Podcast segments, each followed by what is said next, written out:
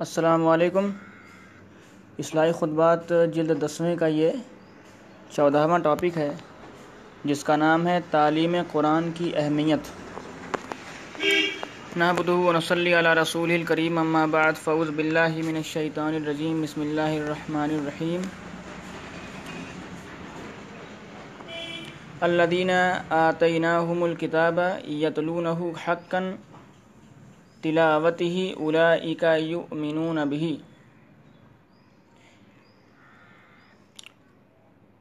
وقال رسول الله صلى الله عليه وسلم، خيركم من تعلم القرآن وعلمه.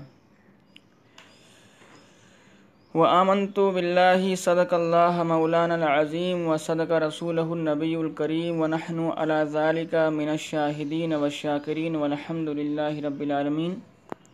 تمہید بزرگان محترم، برادران عزیز، آج ہم سب کے لیے یہ سعادت کا موقع ہے کہ ایک دینی مدرسے کی تاسیس کی تقریب میں شرکت کی سعادت حاصل ہو رہی ہے۔ ایک ایسا مدرسہ جو قرآن کریم کی تعلیم اور تعلم کے لیے قائم کیا جا رہا ہے۔ اس کی پہلی یونٹ، پہلی اینٹ رکھنے میں ہم سب کو شرکت کا موقع مل رہا ہے۔ یا انشاءاللہ سب کے لیے صدقہ جاریہ ثابت ہوگا۔ اللہ تعالیٰ اس کے انوار و برکات ہم سب کو عطا فرمائے امین آیت کی تشریح۔ موقع کی مناسبت سے میں نے قرآن کریم کی ایک ایک آیت اور نبی کریم صلی اللہ علیہ وسلم کی ایک حدیث تلاوت کی ہے۔ ان کی تھوڑی سی تشریح اس مختصر وقت میں کرنا چاہتا ہوں۔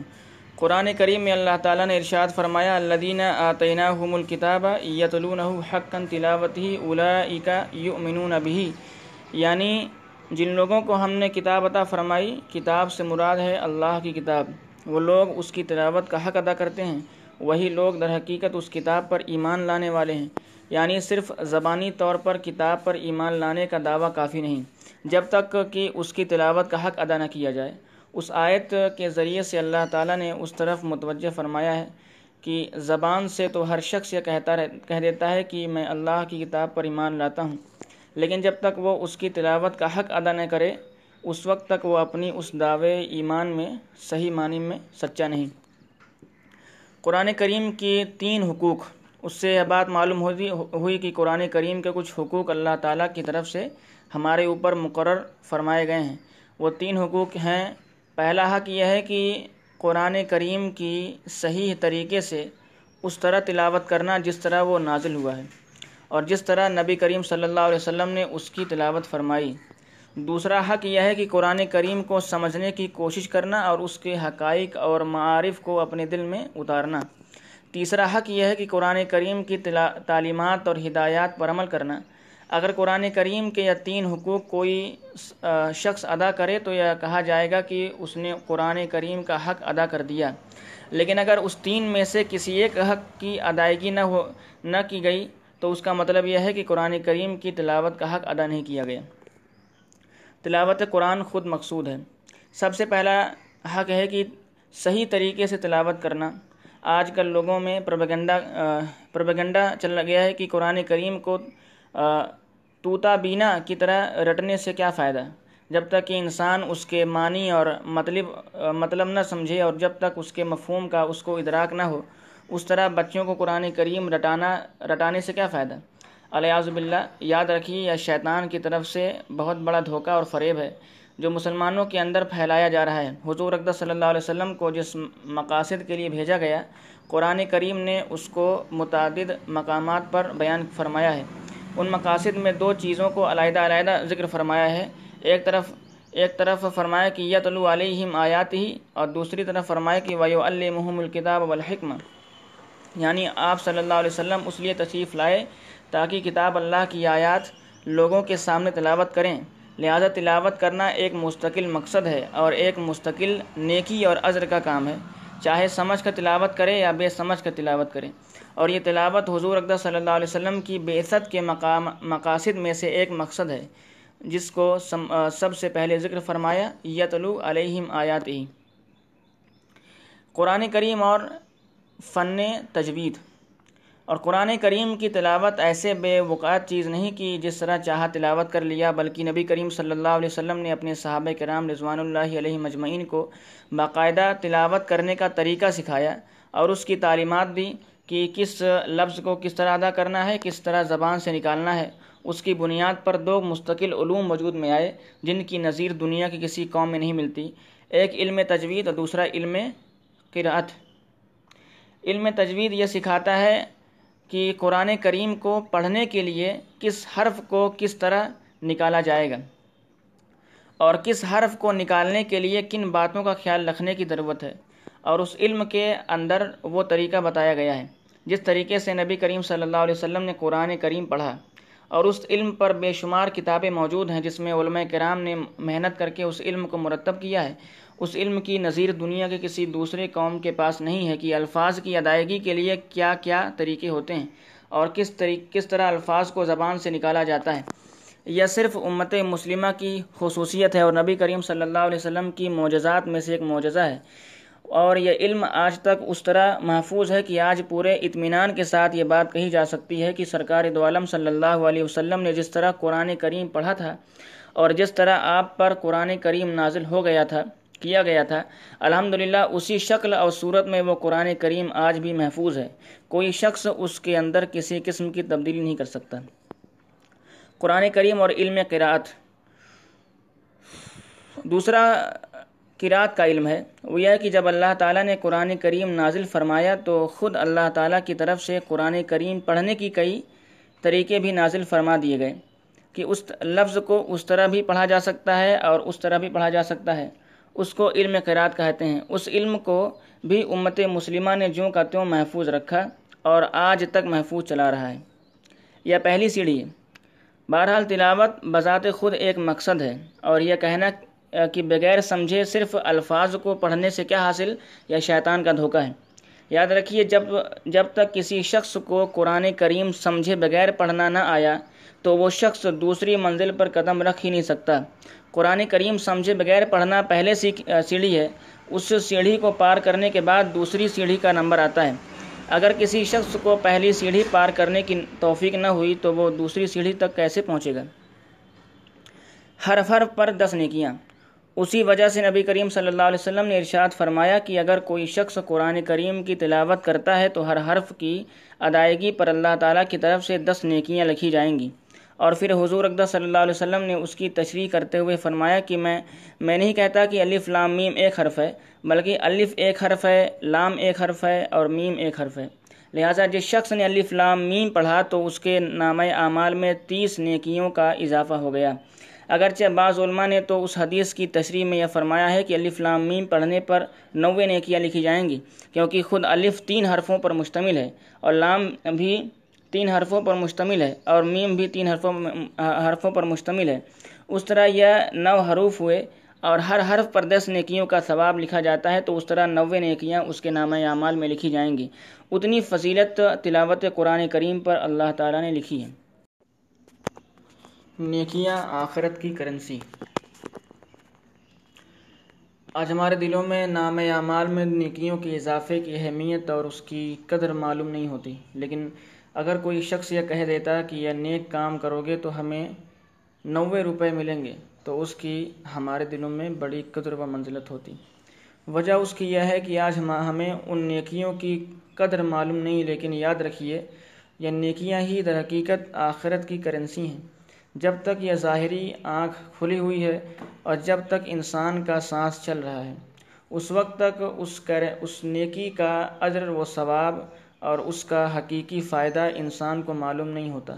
لیکن جب یہ آنکھ بند ہوگی اور آخرت کا اور اور برزخ کا عالم شروع ہوگا، تو اس وقت تم وہاں نہ تو پیسے ساتھ لے جا سکو گے اور نہ روپے ساتھ لے جا سکو گے وہاں تو صرف یہ سوال ہوگا کہ کتنی نیکیاں اپنے اعمال نامے میں لے کر آئے ہو۔ اس وقت ان نیکیوں کی قدر و قیمت معلوم ہوگی۔ ہم نے تلاوت قرآن کریم چھوڑ دی۔ بہرحال قرآن کریم کی تلاوت مستقل فضیلت کا باعث اور ادر و ثواب کا ذریعہ ہے۔ یہی وجہ ہے کہ ابتدائی اسلام سے لے کر آج تک امت مسلمہ کا معمول رہا ہے کہ صبح کو بیدار ہونے کے بعد جب تک قرآن کریم کی تھوڑی سی تلاوت نہ کر لیں، اس وقت تک دنیا کے دوسرے کاموں میں نہیں لگتے تھے۔ صبح کے وقت مسلمانوں کے محلے سے گزریں گزریں تو گھر گھر سے قرآن کریم کی تلاوت کی آواز آیا کرتی تھی اور تلاوت کی آواز آنا یہ مسلمانوں کے محلے کی نشانی تھی۔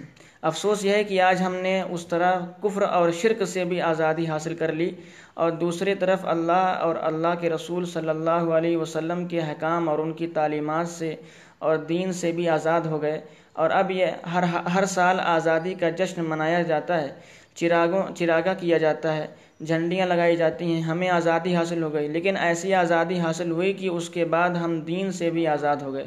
اور اس کے نتیجے میں نہ ہمارے جانیں محفوظ ہیں، نہ مال محفوظ ہے، آبرو محفوظ ہے، بلکہ فسق و فجور کا بازار گرم ہے۔ اسی کو ہم نے آزادی کا نام دے دیا اور اب ہماری پوری قوم یا عذاب بھگت رہی ہے۔ قرآن کریم کی لانت سے بچیں۔ آج قرآن کریم کی تلاوت کرنے والا نہیں ملتا۔ اور اگر کوئی شخص قرآن کریم کی تلاوت کرتا بھی ہے تو اس طرح تلاوت نہیں کرتا جس طرح تلاوت کرنے کا حق ہے۔ حالانکہ حدیث شریف میں حضور اقدہ صلی اللہ علیہ وسلم نے ارشاد فرمایا ہے کہ بعض اوقات انسان تلاوت کرتا ہے، لیکن قرآن کریم کے حروف اس کو لانت کر رہے ہوتے ہیں۔ اس لیے کہ وہ قرآن کریم کو بگاڑ کر پڑھتا ہے اور صحیح طریقے سے پڑھنے کی فکر، دھیان اور خیال نہیں ہے۔ اگر ایک شخص آج ہی مسلمان ہوا اور وہ غلط طریقے سے قرآن کریم پڑھے تو وہ اللہ تعالیٰ کے یہاں معذور ہے۔ لیکن اگر کسی نے ساری عمر گزار دی پھر بھی سورہ فاتحہ تک صحیح طریقے سے پڑھنا نہ آئی تو ایسا شخص اللہ تعالیٰ کے سامنے کیا عذر پیش کرے گا؟ اس لیے ہمیں اس طرح تلاوت کرنے کا اہتمام کرنا چاہیے جس طریقے سے نبی کریم صلی اللہ علیہ وسلم نے سکھایا، یا ہر مسلمان کی ذمہ داری ہے جس کے بغیر وہ قرآن کریم کا پہلا حق بھی ادا نہیں کر سکتا۔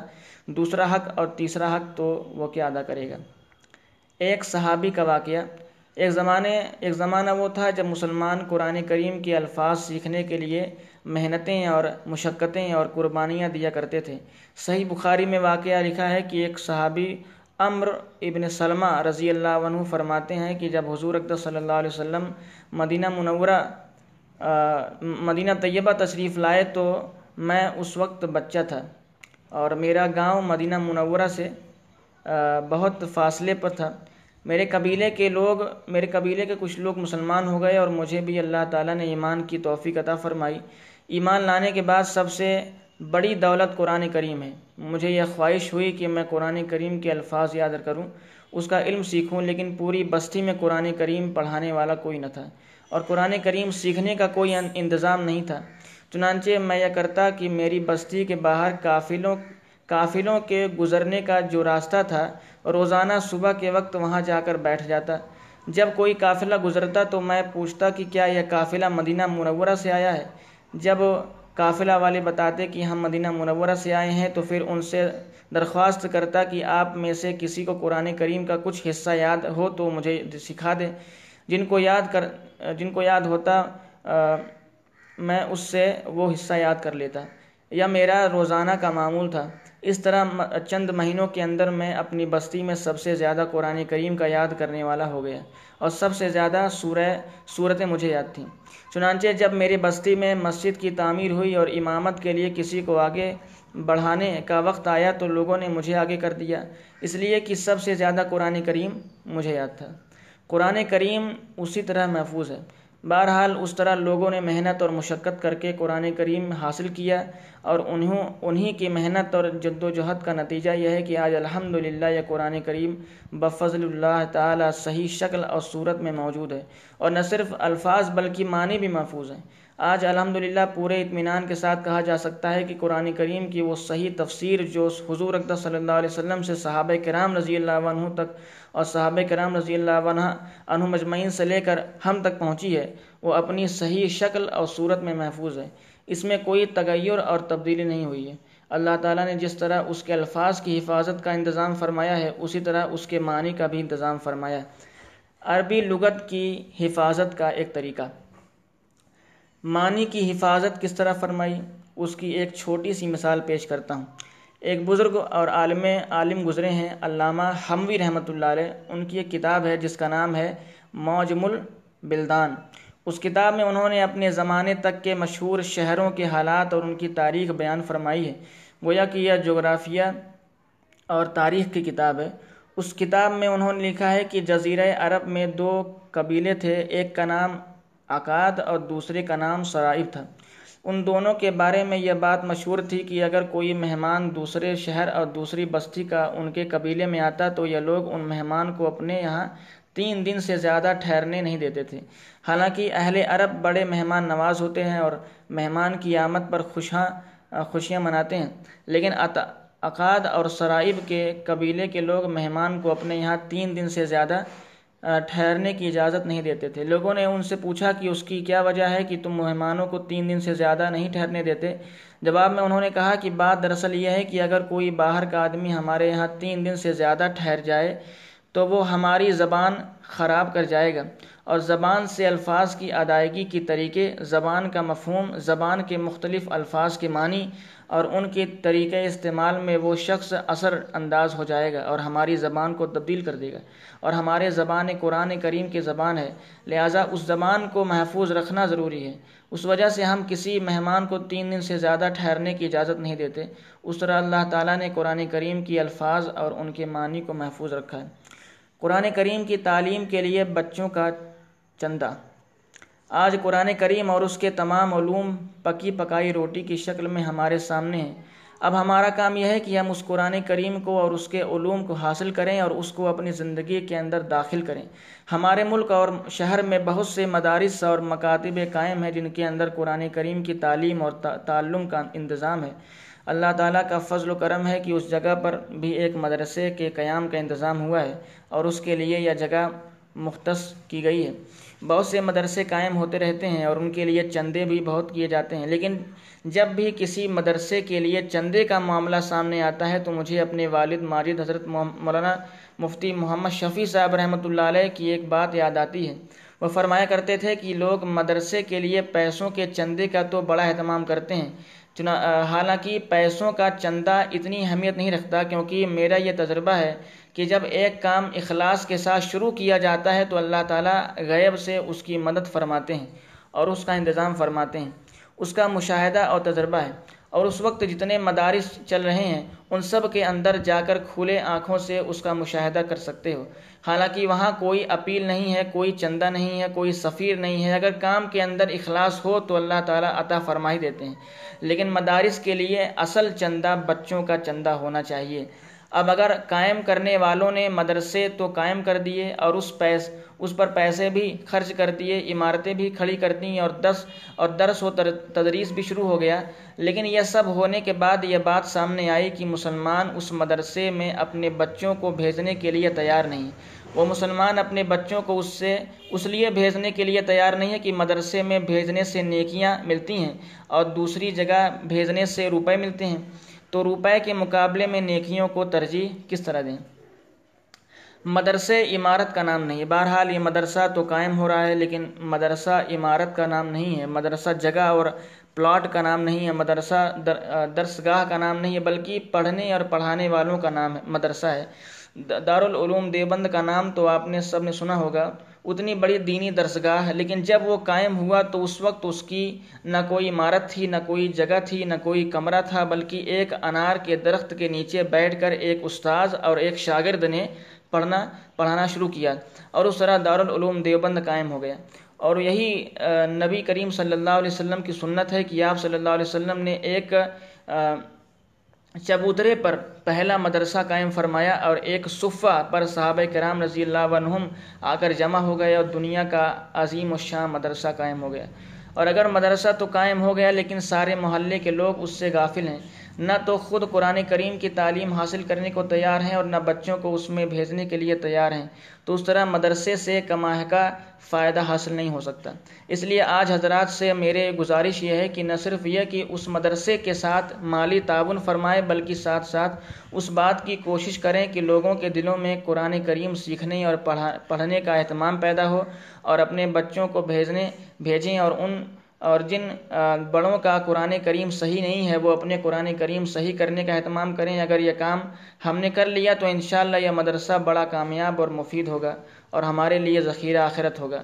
اللہ تعالیٰ اس مدرسے کو اپنے بارگاہ میں شرف قبول عطا فرمائے اور اس مدرسے کے قیام میں جن لوگوں نے محنت اور کوشش کی ہے، اللہ تعالیٰ ان کی اس محنت کو قبول فرمائے اور اس مدرسے کو دن، دوگنی، رات، چوگنی ترقی عطا فرمائے اور مسلمانوں کو اس مدرسے سے صحیح معنوں میں فائدہ اٹھانے کی طرف متوجہ فرمائے۔ آمین۔ و آخر الدعوانا ان الحمد للہ رب العالمین۔